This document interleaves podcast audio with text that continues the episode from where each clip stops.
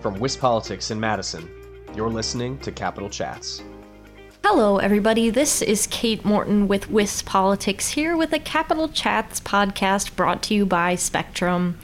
Today I'm here with my colleague Adam Kelnhofer, and we're going to talk a little bit about a discussion he had with Representative Rob Brooks about the big Brewers deal that Republicans announced this week to keep the team in Wisconsin. So, Adam, maybe you can let us in on some of the things you talked about. Hi, Kate. Yeah, I got to catch up with Brooks. He's a Republican from Saukville, and the big news here is this deal is designed to keep the Milwaukee Brewers in Wisconsin through 2050. So, for another 27 years here. But let's just hear it from Brooks on some of those details with this deal.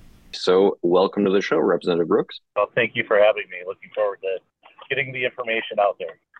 Of course. Um, so, uh, why don't we just uh, touch with the top line numbers here? How much is this proposal going to cost, and how much is it going to give to the brewers? Well, it gives nothing to the brewers. Oh, so let's okay. start with that premise the, the Brewers are our tenant. Um, so, matter of fact, the Brewers are contributing $100 million to the state into the Stadium District Board to help facilitate the new lease agreement and the terms of this bill that we're drafting. Um, there's an additional request of 135 to 200 million from our local partners in the city and the county, and there's some flexibility there. And then there's an additional contribution of about 400 million that will be coming from the state. And that money is strictly derived from the players' salaries and visiting team salary and player personnel related to the Brewers organization. So all of that money goes to the Stadium District Board, who is ownership with the state of Wisconsin, who owns the stadium. Okay. So how much exactly, like overall, everything combined, how much is this going to cost? So again, and we're not finalized these numbers. so we're estimating probably around 635 million. Okay. And is that that plan. I know the the proposal is still a little bit uh, up for negotiation but the goal is to keep the team in wisconsin through 2050 right? Right and that's not in negotiation. We've got that settled with the brewers to keep them through 2050 so so tax dollars or revenue from that i mean we're looking at $535 in tax revenue and then an additional 100 from the brewers. So it's about 535 million is what we're anticipating raising through some sort of tax, but no new taxes. Okay, got it. And then, um, so how did you arrive at the the current uh, deal that we have right now? Like, who who is involved and who wanted what from who? So this started after the governor came out with his proposal, you know, earlier this year to try and keep the Brewers. And he obviously put that in his budget and had put in about $290 million to try and keep the Brewers. Now, that $290 million equates to the $400 million that we're putting in our plan as well. It's almost an identical number, you know, and people are like, well, how does 290 million equal 400?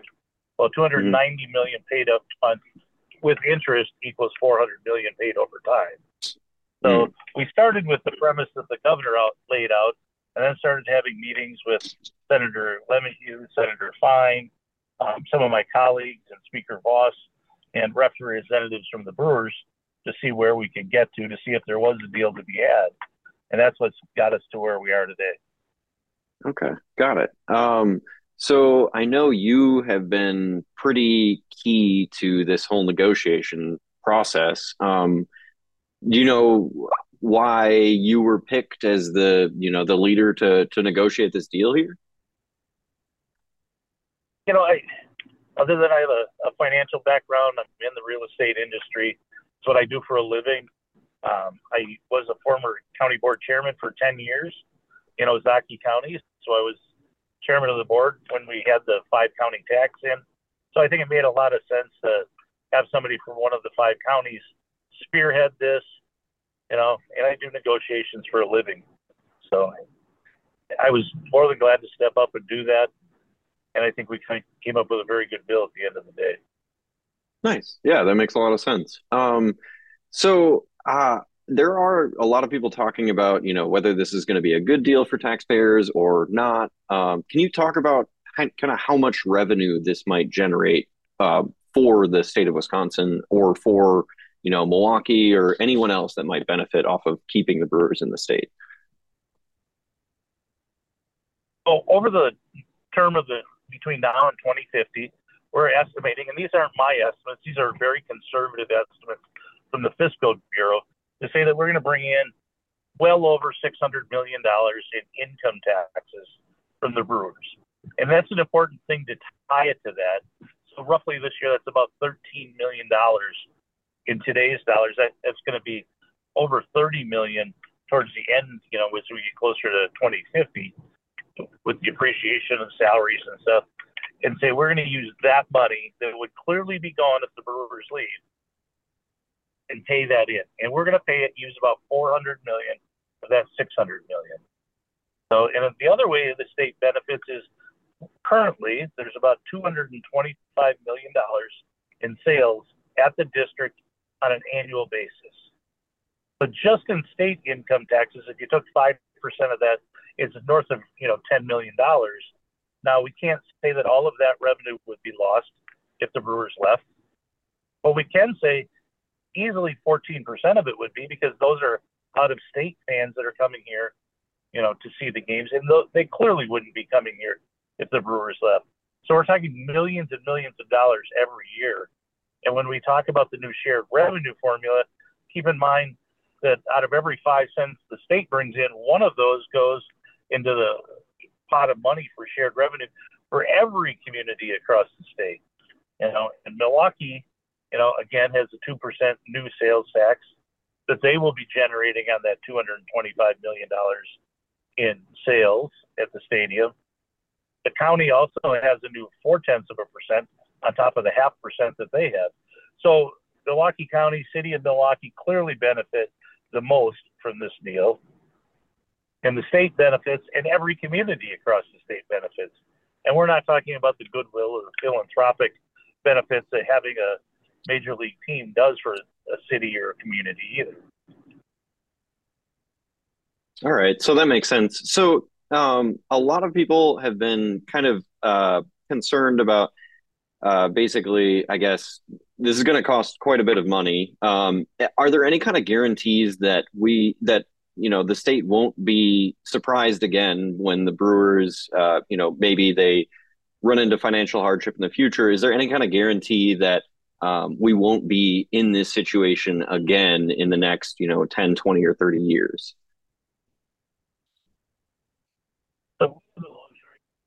having a study done a few years ago by vsg and icon both the brewers had a study done and then the state had a study done both of those studies one came in at 400 and i believe 28 billion dollars the other one came in you know with projections over 600 million dollars in needed repairs to get us through 2040, not 2050, but 2040.